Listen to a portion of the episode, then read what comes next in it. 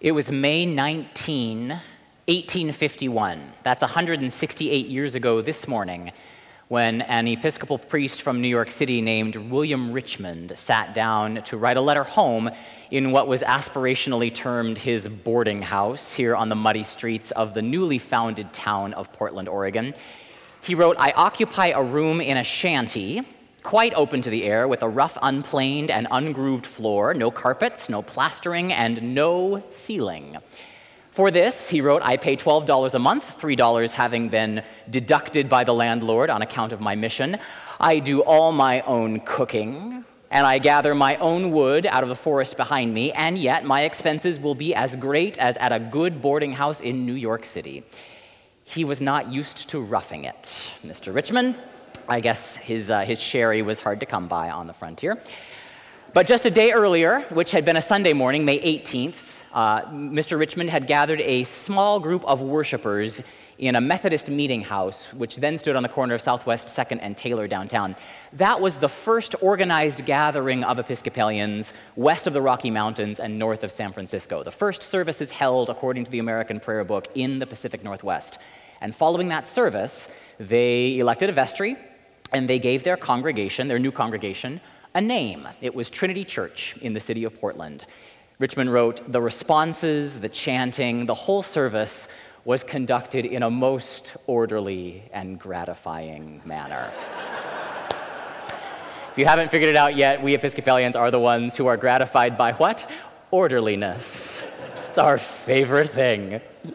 So, happy 168th birthday, Trinity. You've come a long way from that orderly and gratifying gathering of 25 frontiersmen in a little clapboard meeting house on 2nd and Taylor.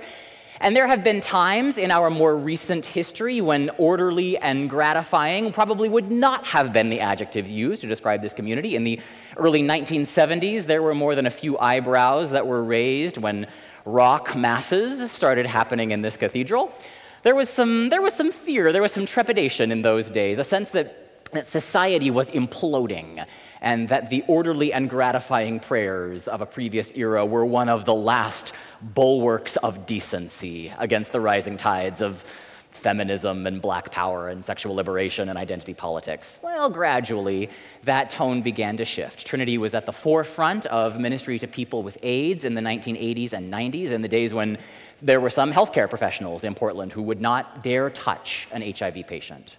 We came late to the party with women's ordination, but Trinity stood at the forefront of the movement for gay and lesbian equality in the church. And in the early 2000s, when this community began to identify its core values, inclusion stood near the head of that list. And that's because a lot of work had been done by many of you who are sitting in this room this morning, the hard work that you did to begin to shift this congregation to a place where we would claim inclusion as one of the things that made us distinctive.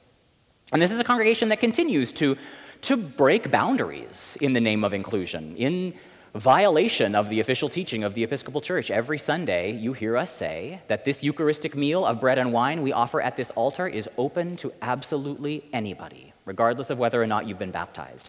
That's not, we say that not because we have bought in to some contemporary liberal claptrap about how everybody deserves a cookie, right?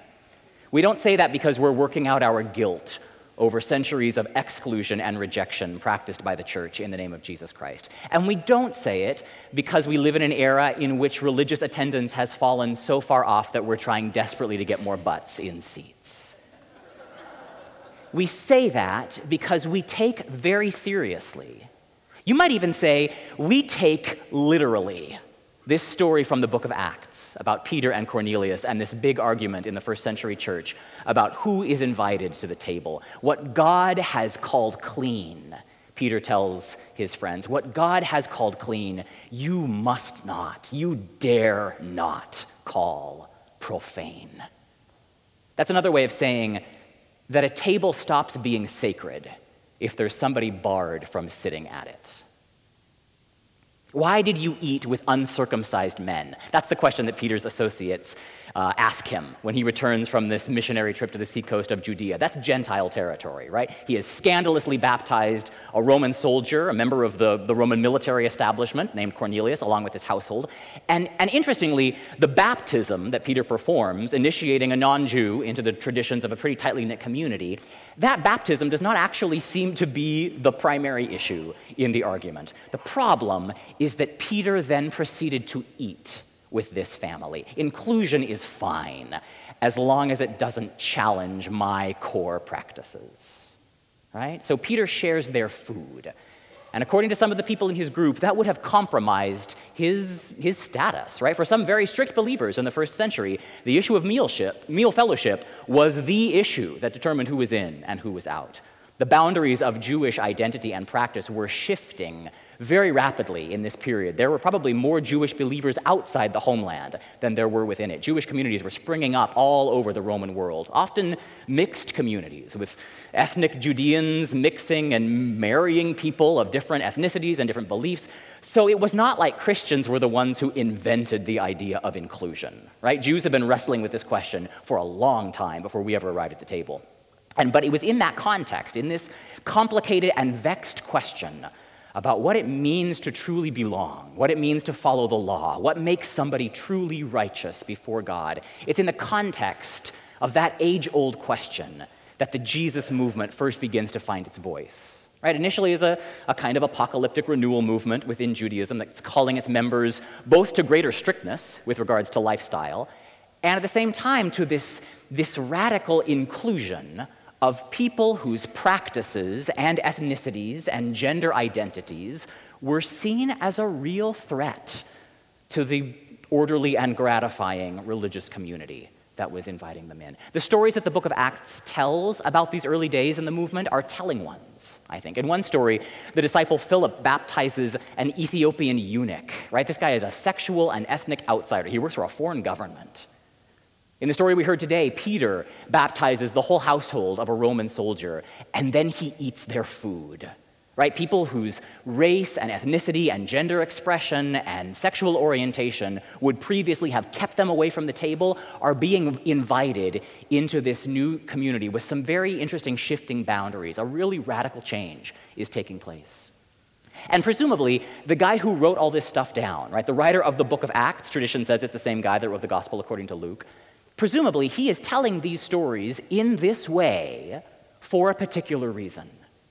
Luke is writing several generations after the story he's telling took place. So we assume that the issues with which the people in the stories are struggling are the same issues that his community is wrestling with decades later. Questions like who can be baptized, right? With whom are you allowed to share a meal? Does it matter whether or not somebody's been circumcised? Can eunuchs and widows and unmarried people and women and slaves be fully enfranchised members of the community? And if we fully enfranchise them, what does that mean? Can they vote in the community? Can they lead a community, as both Lydia and Priscilla seem to do in the book of Acts, right? Contravening everything that the Roman world told them about a woman's appropriate place in, in the world? Presumably, these are the very questions that Luke's community is wrestling with. So Luke tells these older stories. He returns to his history. And like Peter telling the story of his vision, Luke lays out his account step by step.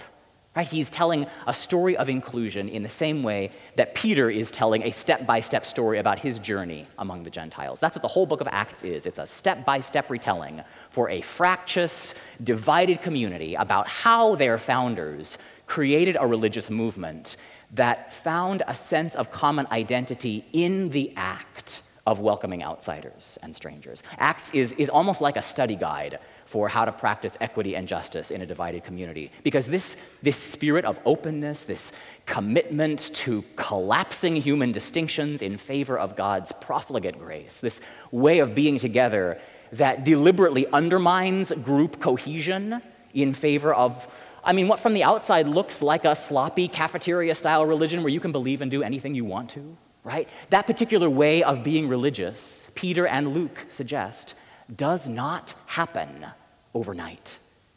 It happens step by step. It happens one arduous step at a time. Human beings do not do this naturally right? We're not we're not wired to be inclusive people. We're wired to create tribes and clans and sects and in groups. Because thousands of years ago, that's the evolutionary impulse that kept us safe.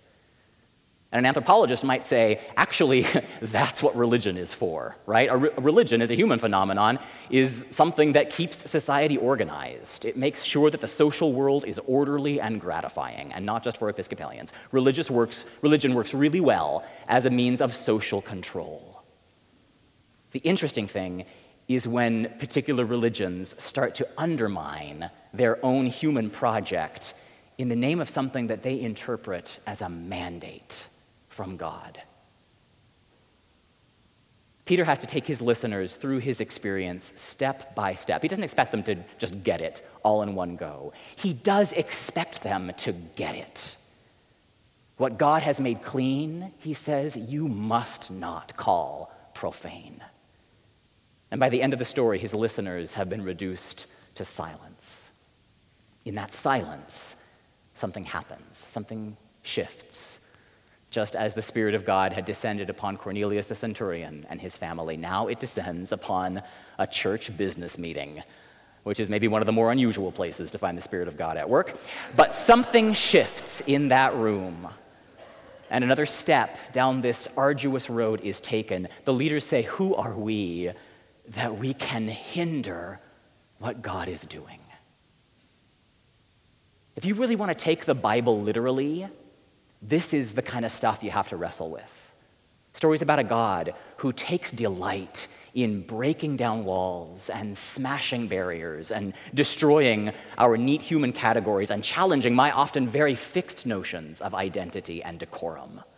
A profligate spirit so unimaginably bored by orderly and gratifying prayers said in tightly knit communities, but glorified when I come up short, when I fall on my face and inelegantly and sloppily make a misguided attempt to draw the circle a little bit wider. Inclusion is messy business, especially when you're the privileged group that's trying to practice it, right? For all the ways that Episcopalians like to laud ourselves for being open minded, especially in today's religious climate, our history on this stuff is pretty dodgy right? An honest step by step recounting of Trinity's history carries just as many misses and stumbles and blind spots and gaffes as it does moments of grace.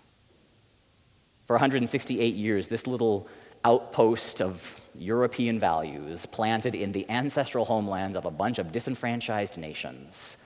For 168 years, we've been moving slowly and often arduously, step by step, through the complicated question of who belongs at God's table. I mean, women and gay people were one thing. What about like non white people?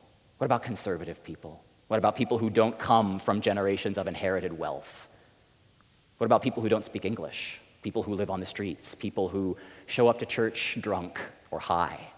People who don't sit quietly in the pews in the way that you're supposed to? How truly open and welcoming are we ready to be? And this is the hard part. What are we willing to give up in order to get there? Because open and welcoming, I think, is hard. It's a lot easier to be orderly and gratifying. And I'll admit, I'm pretty committed to order. I am gratified by order. That's why I'm an Episcopalian. But orderly and gratifying may not cut it.